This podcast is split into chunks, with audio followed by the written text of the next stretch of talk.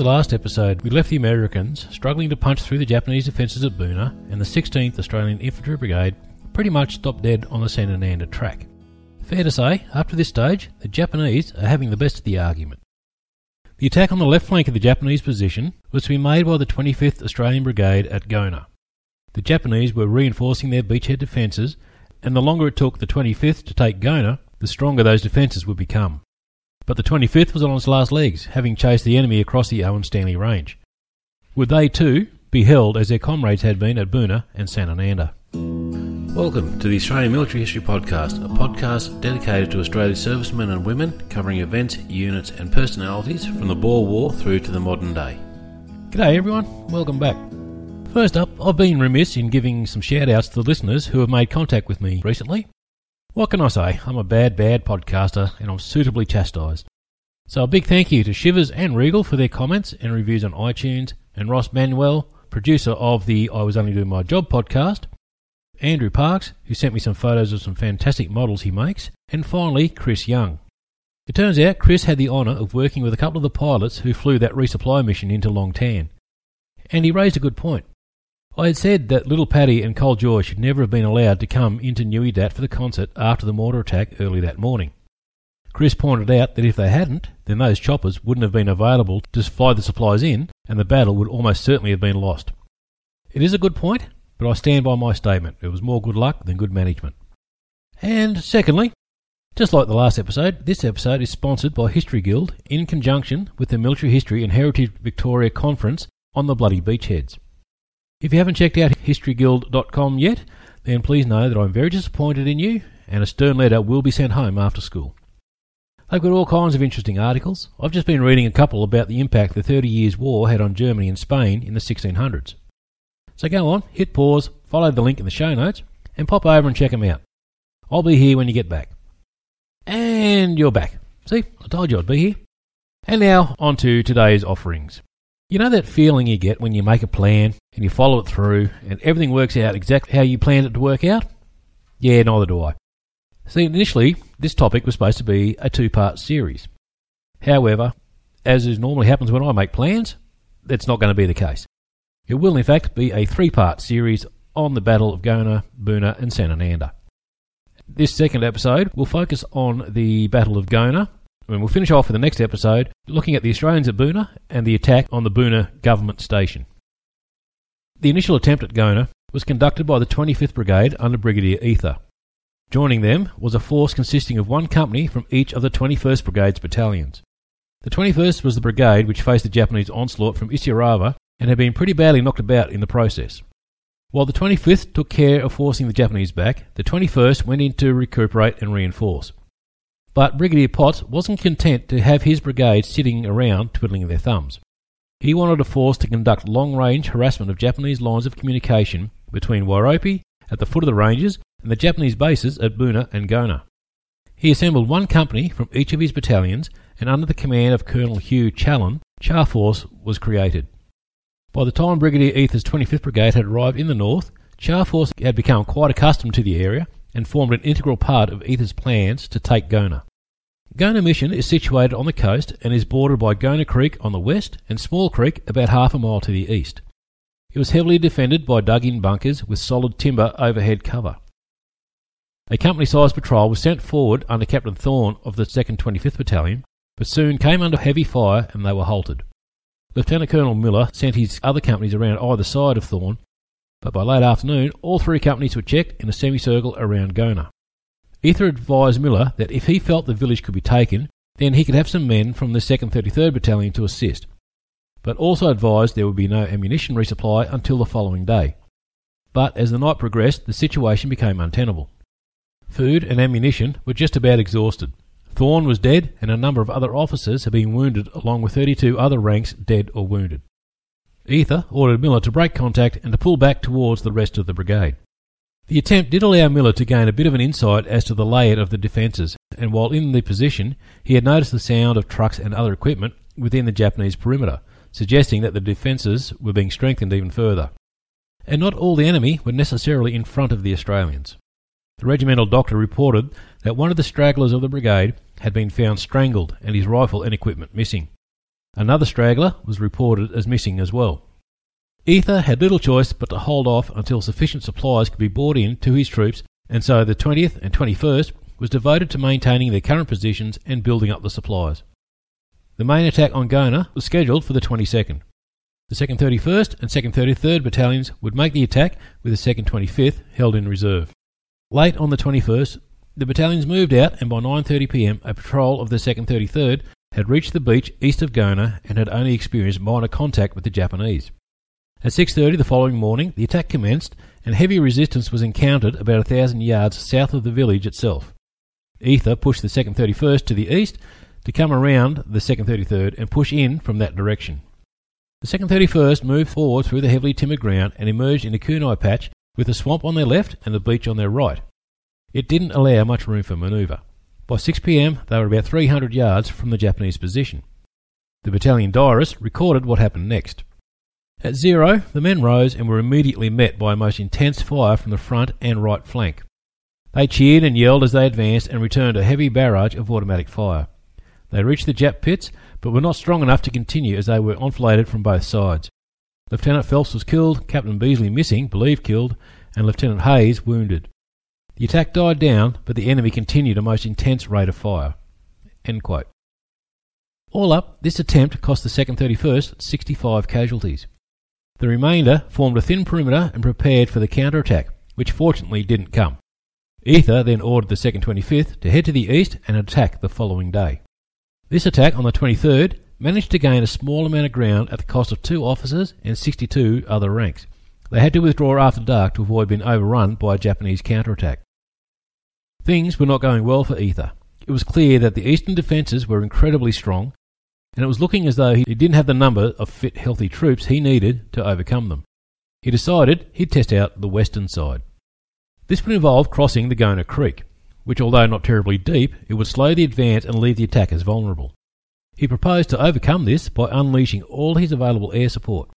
His request was approved on the 24th, and he was told to remove his troops back to a safe distance. Throughout the 25th, the position was bombed and strafed for most of the day, making the Japanese troops somewhat reluctant to move about in the open. Late in the day, Ether put in his attack from the west. The troops pushed across the creek with little opposition and moved towards the village with support from the mortars and machine guns, as well as 4 25-pound artillery guns. They managed to push 50 yards into the Japanese position, but the well-prepared bunkers proved impenetrable, and by 5:30 p.m. they were forced to withdraw. The failures on the 22nd, 23rd and 25th convinced Ether that he simply didn't have the troops to take the objectives given to them. For now, he would just have to contain the Japanese and harass them as much as possible until help arrived. The Japanese, for their part, had no intention of being contained. As night fell on the 26th, they staged a vigorous bayonet charge against the 2nd 33rd, but they were repelled. They then fell on the 2nd 25th and were similarly blocked. For the time being, it appeared that the Australians couldn't get in and the Japanese couldn't get out. Elsewhere in New Guinea, other doings were transpiring. Having totally misread the 21st Brigade's achievements on the Kokoda track, General Blamey sacked Brigadier Potts and appointed Brigadier Dougherty to take over. The brigade was recuperating in Port Moresby at this time, and when Dougherty arrived in the Gona area, General Vasey advised that he was considering a couple of options for this brigade. It was a choice between reinforcing the stalemate on the Sanananda track or to assist the 25th at Gona. While his troops were in the process of being transported to the region, Dougherty chose to go and check out the situation for himself. He later described his walk to Gona. I set out for Gona, accompanied by Colonel Kingsley, my brigade major, Major Lyon, and 2 native carriers. The track at that stage had not been made jeepable. Coming back along the track through hot and steamy kunai patches and along that very muddy stretch through jungle were many sick and wounded men, aided by the means of the universal stick that was carried. The muddy stretch mentioned was about 1.5 miles long, and the mud varied in depth from ankle to knee deep. After rain it became fluid, and it was then easier to walk through than after a few days' dryness when it became like glue. End quote. So 1.5 miles of mud, which could be either liquid or like glue, and the sick and wounded men basically had to make their own way through, supported by nothing more than a stick. That's pretty tough. Dougherty felt that all things considered, his troops could be best used in a concentrated attack on one point. He didn't feel that he could split his force between Gona and Sanananda, and so after conferring with Brigadier Ether, he settled on supporting the exhausted 25th Brigade at Gona. There's a bit of serendipity to this move, quite apart from the strategic importance. When the 21st Brigade had fought the Japanese to a standstill on the Kokoda track, it was the 25th who took over from the battered troops. Now, around Gona, a reinforced and strong 21st Brigade was returning the favour. The 21st Brigade attack was scheduled to go in on the 29th, but would actually commence on the afternoon of the 28th. Dougherty wouldn't have his entire brigade available at the time, but information was received from higher up the food chain that the Japanese would soon be reinforcing the area, and so Dougherty was ordered to strike with whatever troops he had available, which basically consisted of the 2nd 14th Battalion, the same battalion which had arrived at Isirava just in the nick of time to assist the 39th in that epic defence. Lieutenant Colonel Challen had rejoined the battalion, but one company of the 2nd 14th was still attached to Char Force. All up, Challen had 350 men to carry out his attack. At this point, dear listener, I encourage you to make haste to the website, as there is a beautiful little photo which you will find useful in following the next bit. The narrative mentions points X, Y and Z, which conveniently are shown on the aforementioned photo. It also gives a good idea of just how small this area of operations actually was. In normal circumstances, you could walk from point X to the Gona mission in half an hour or so. The battalion would make their way to point Y, where it would shake out into a line and lay up for a while. An earlier patrol had reported that point X was clear of enemy, and so the battalion would move to point X a couple of dozen yards from the beach and launch the attack from there. Moving in single file through the swamp, the battalion advanced. Just before darkness set in, scattered rifle fire broke out. Things were a bit confused for a while, and it was only when Captain Bissett came forward with another platoon that the situation became apparent. When the leading platoon had broken out of the swamp and onto the beach about 300 yards west of point X, they were engaged by heavy fire from concealed Japanese bunkers. Many of the leading officers had been killed or wounded in this opening barrage, which left the platoons leaderless. Fortunately, Bissett was an experienced commander and soon took control. If you remember the Isirava to Eorubaiwa episode, Stan Bissett was the officer who had stayed by his wounded brother's side while he died on the Kokoda track. He tried a flanking attack around the left, while another platoon pushed on along the beach, but the casualties were too high and the momentum was lost. By 2 a.m., the battalion had withdrawn back to point Y. 5 officers and 27 men had been lost, with not an inch of ground gained. So much for the report that point X was free of enemy. Dougherty readjusted his plans for the following day. Challen would take the remainder of his force and head to the east, where he would pop out onto the beach at point Z. He would then move forward against the Japanese left flank. At the same time, the 2nd 27th Battalion would pass through Brigadier Ether's troops at a point just to the west of point X, near Small Creek. A heavy airstrike was put in at 11 a.m. on the 29th, and the 2nd 27th attack was supposed to follow hot on the heels of the aircraft under cover of an artillery bombardment. But a navigational error meant that the artillery observation officer missed his rendezvous with Colonel Cooper of the 2nd 27th. Instead of pushing on regardless, Cooper searched for the observer, and the commencement of the advance was delayed, and it wasn't until after midday that the battalion advanced upon the Japanese positions, which, by this stage, had fully recovered from the effects of the airstrike. Nevertheless, the advance continued, with Sims' company on the right and Cummings on the left. They were soon driven to ground under heavy fire. After 3 hours of fighting, Cummings led his men in a charge against a post which was holding up Sims. Cummings, carrying a Bren gun, surged ahead of his company and made directly for a Japanese post which was actually dug under the roots of a tree. His second-in-command, Captain Skipper, followed close behind. The two men cleared the post, but as the rest of the company came forward, they saw the bodies of the two men surrounded by enemy dead. The mad dash had succeeded in taking the position, but the companies had suffered such heavy casualties in the taking that they were then unable to hold on to their gains, and so they withdrew to their initial positions in the undergrowth. Elsewhere on the battlefield, other fighting was taking place. To the south of Gona village, the 2nd 33rd and the 3rd Battalion made another push either side of the track leading into the village. One small party actually managed to penetrate into the village itself, but was soon forced out by heavy fire.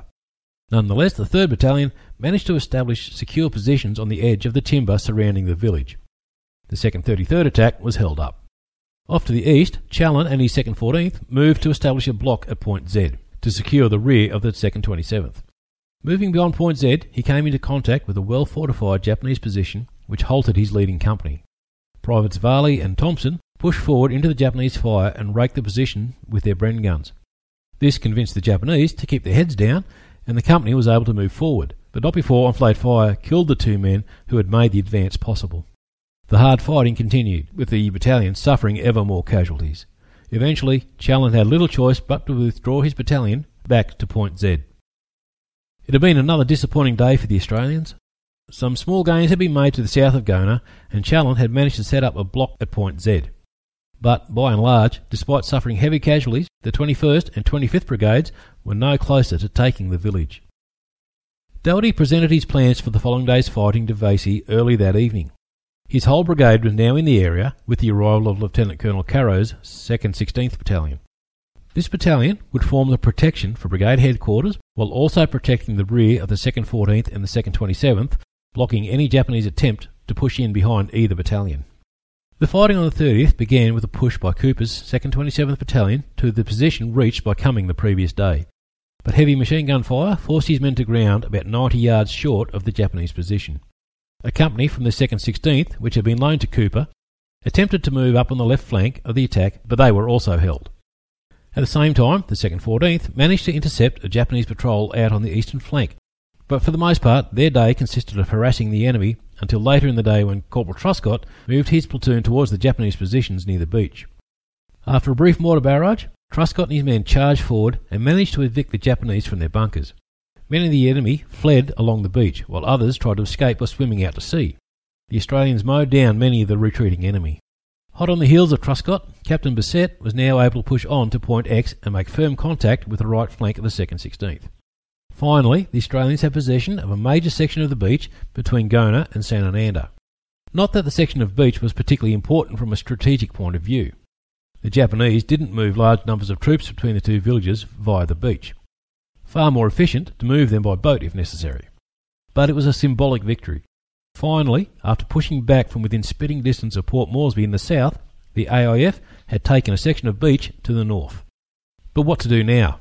The Japanese were still just as firmly entrenched in Gona as they had been when this whole thing started. But the Australians couldn't just sit there twiddling their thumbs. They simply had to try again the next day. Another company of the 2nd 16th was transferred to Cooper's command. The rough plan was that the 2nd 27th would recommence their push to the west, the 3rd Battalion would tie into their left flank and then move forward with them. At 5:45 a.m, artillery and water fire was dropped on the Japanese, and the 2nd 27th moved forward with bayonets fixed. And things soon went awry. The men on the right, advancing along the beach, took some of the forward posts, but they were then flayed by fire from the left, where their own troops were supposed to be. Something had obviously gone wrong on the left. As it turned out, the men of the 3rd Battalion were waiting to see the left flank of the 2nd 27th move across its front before joining in the advance.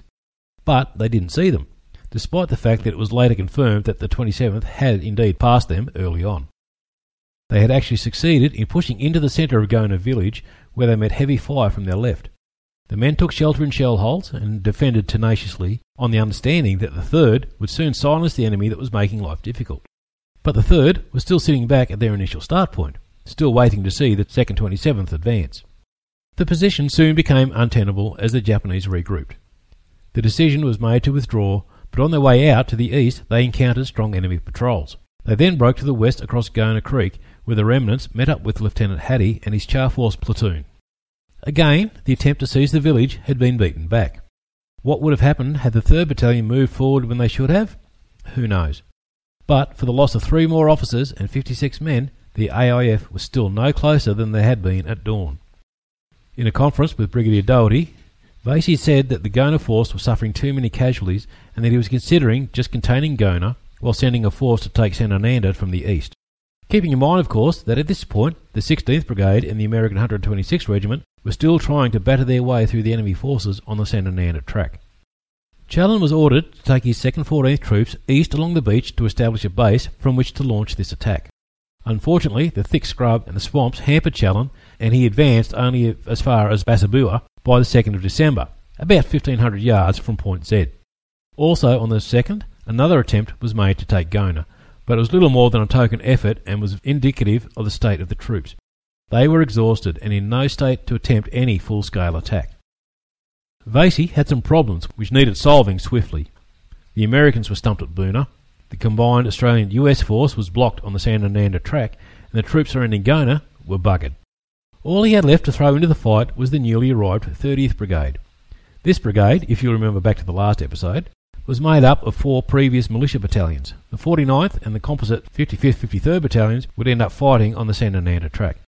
But the mighty 39th was to take up the fight around Gona, under the command of possibly one of the most underrated battalion commanders of the war, Lieutenant Colonel Ralph Honor. There will be a special episode on Lieutenant Colonel Honor coming up in the new year, with any luck. Watch out for that one. It's going to be a cracker. The plan at this stage, the 3rd of December, was to continue the push eastwards towards Sandonanda.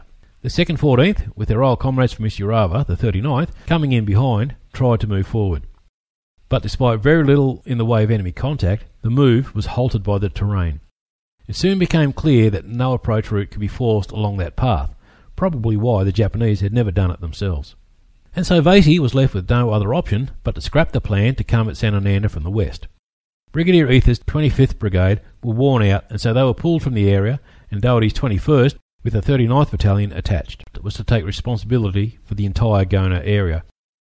The lack of progress on any front, the heavy casualties, and the changing plans soon caused some rumblings among the junior commanders. Major Sibley, who had been prominent in the defence of the Kokoda track, felt that the basic principle of concentration of force had been forgotten. He felt that although the Japanese were reluctant to move above ground, the ever-changing focus of Allied objectives nullified any advantage they may have had in any one area. He wrote, "In my opinion, we would have gained more by pinching off one enemy strong point at a time, by concentrating manpower with sufficient mortar fire, shell fire, and small arms fire against each post in turn. The remainder of our forces could then have been disposed purely to arrest any attempt by the enemy to reinforce or evacuate Gona." End quote. It's a fair point and worthy of consideration. What if, say, all the artillery, mortar and air support was put in against Boona in support of a concentrated Australian and American force? You would have to think that the Japanese position must surely have fallen in the first few days. Then, all that same support could be turned against Sandonanda, while a smaller force was in position to contain the Gona garrison to prevent them moving to support their comrades in the east. It makes sense, but the only thing I can think of that would make such a plan unviable would be the closeness of the terrain. It's all well and good to have thousands of troops in the region where an attack is to take place, but if you can't fit them all into the attack area, then you're back to the same old problem of a limited number of troops being able to make the attack at any one time. But Sibley was there, I wasn't, so I'd probably give more credence to his thoughts than mine. Anyway, on the 4th of December, the 25th Brigade was relieved by the 30th. When they had arrived on the 9th of September, the brigade had roughly 1,650 troops. By 4th of December, they had lost 32 officers and 615 other ranks killed, wounded, sick and missing. That's basically half the force they went in with, and for no substantial gain. During the night of the 4th 5th of December, Dougherty deployed his troops. Brigade headquarters was about a mile south of Gona, with the 39th acting as protection. The 2nd 14th was basically back at Point Z, while Colonel Caro had command of a composite 2nd 16th, 2nd 27th Battalion positioned along the beach. During the night, a number of patrols were sent out to harass the enemy, killing a number of Japanese while also learning something of their layout. Dougherty was content to allow his troops to consolidate their positions on the 5th, but he had also received news from General Herring that the Japanese were likely to land reinforcements from destroyers in the Gona area. Dougherty decided to send Caro's composite battalion and Honor's 39th to attack Gona on the 6th. Caro was to attack the easternmost Japanese defences, while Honor aimed to seize a line of trees to the southwest of the village. The trees were 4 to 5 feet thick, and the Japanese still had their positions dug in among the roots.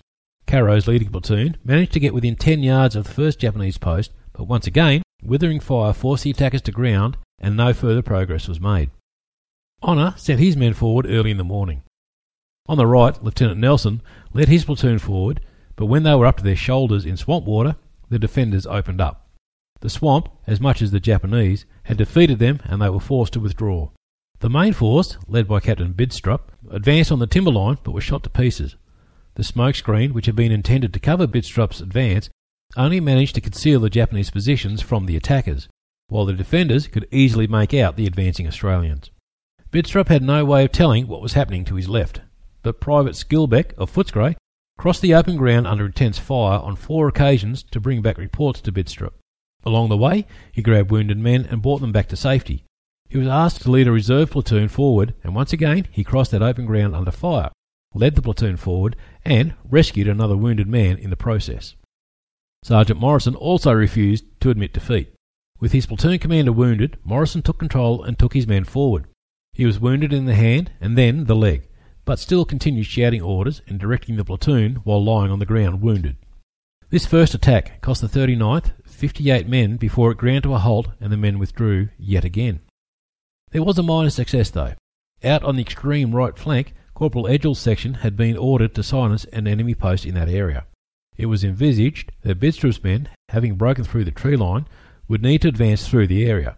So, using the noise of Bidstrup's attack as cover, Edgell's men charged forward and succeeded in clearing a network of Japanese positions. But, as we've just learned, Bidstrup's attack never made it through the trees, and so Edgell's section was alone in the Japanese defences. They managed to fight their way out, with Edgell and a Bren gunner leading the way. They alone counted for 10 or 12 Japanese on their way out. But despite this, it was still one more failure in the attempt to take this small village in northern New Guinea.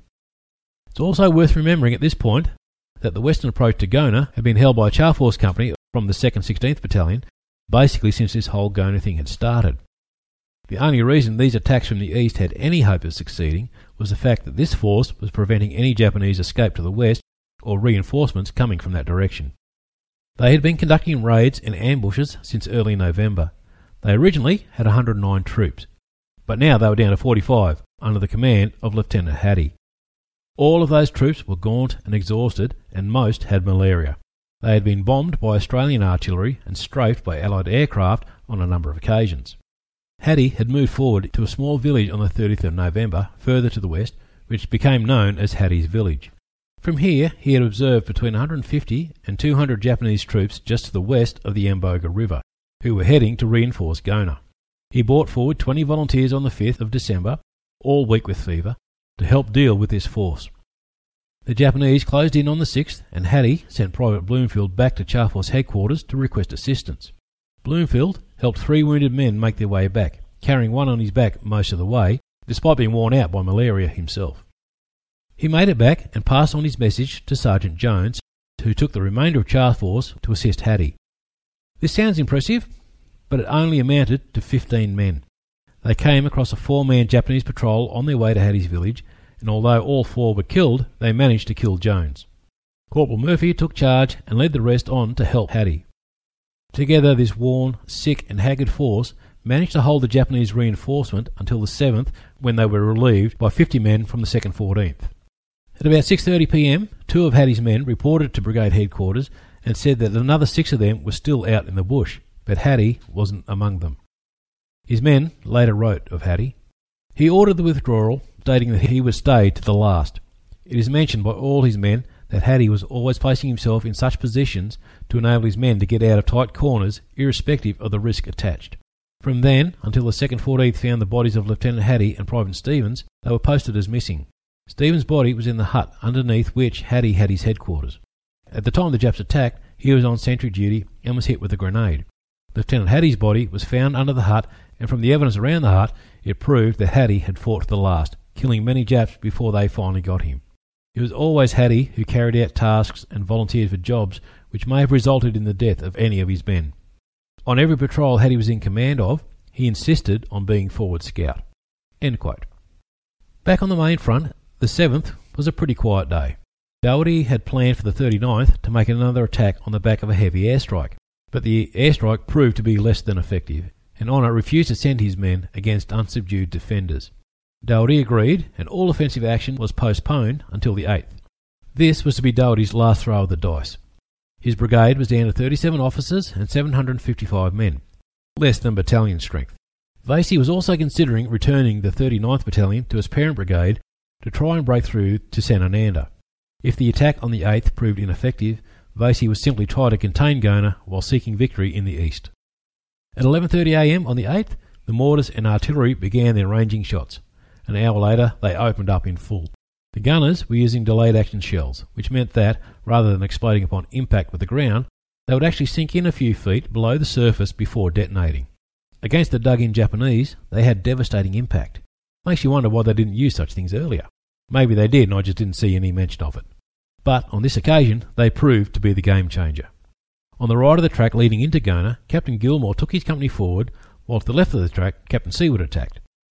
Gilmore took his men into the Japanese position while the artillery barrage was still falling. The Japanese were still cowering in their defences, enduring the barrage, when all of a sudden they were confronted by a lot of angry Australians. On the company's right, Lieutenant Kelly's platoon smashed into the main Gona mission defences. Private Wilkinson moved into the open and, resting his Bren gun on a tree stump, mowed down the Japanese as they tried to escape. On the company's left, Lieutenant Dolby charged forward with his platoon and smashed into a machine gun post, killing the gunner and capturing the gun. Hot on his heels, his platoon arrived and cleared the remainder of the defenders. Not done yet, Corporal Ellis charged ahead and is reported to have captured the next 4 posts single-handedly. On the left of the track, Seaward wasn't quite so successful, but Honor had planned for this eventuality, and rather than trying to force Seaward through, he sent him to exploit the breach on the right, while he maintained a smaller force to contain the enemy on the left. By late evening, half the perimeter defences and the central garrison area were now in Australian hands.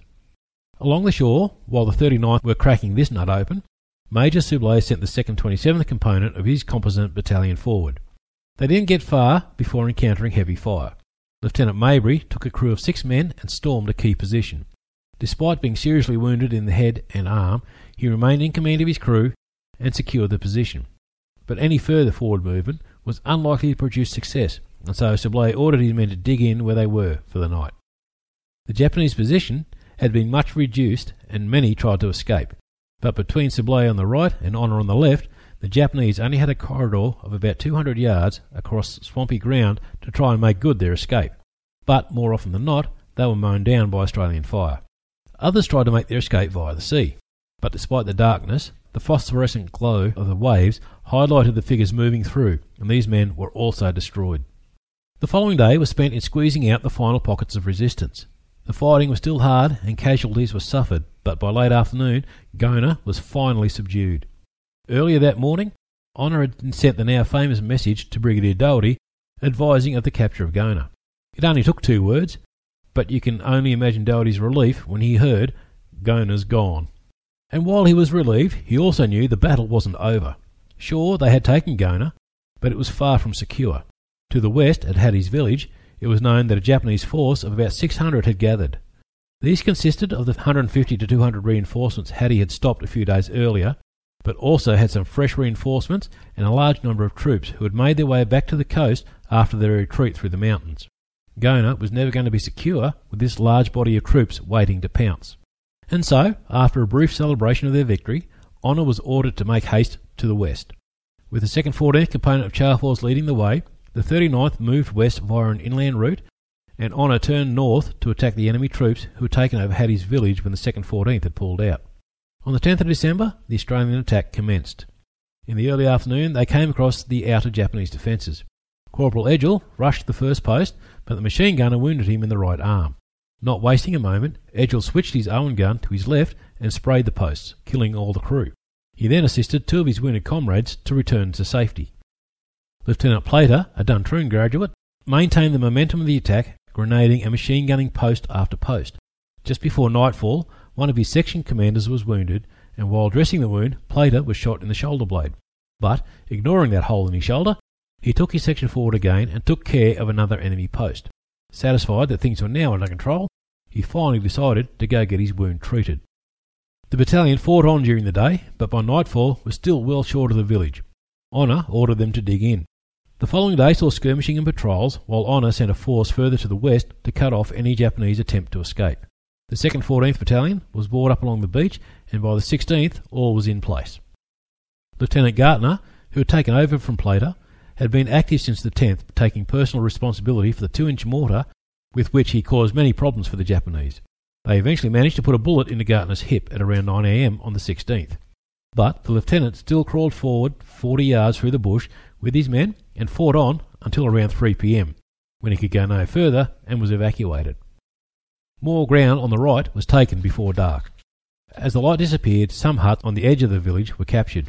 At about the same time, 30 Japanese attempted to reinforce the position, but Captain Bidstrup sorted them out. They continued to inch forward on the 17th, taking 1 post at a time. Just after dawn on the 18th, Gilmore and Seward kicked off the last phase of this fight. They surged into the village under heavy fire, with Lieutenant Dolby in the lead, firing his Bren gun. The Australians overran the defences, and Hattie's village was secured. They buried 170 dead Japanese and captured documents that showed a large number of wounded had been evacuated by barges on the night before the final attack. The Battle of Gona was finally over, but Buna and San Fernando were still holding out, and I shall cover the final stages of those battles in the next episode. Hope you enjoyed that episode. If so, feel free to leave a comment on the website at AustralianMilitaryHistoryPodcast.com or on Instagram under AMH Podcast or on Facebook. Also, apparently leaving a review on iTunes helps more people to find the podcast, so it'd be very much appreciated if you can head over to iTunes and leave a review and a comment so that more people can learn about the amazing history of Australia at Arms. And remember, if there's any aspect of our military history which you would like to hear about, drop me a line at amhp.media@gmail.com. And thank you for listening to the Australian Military History Podcast.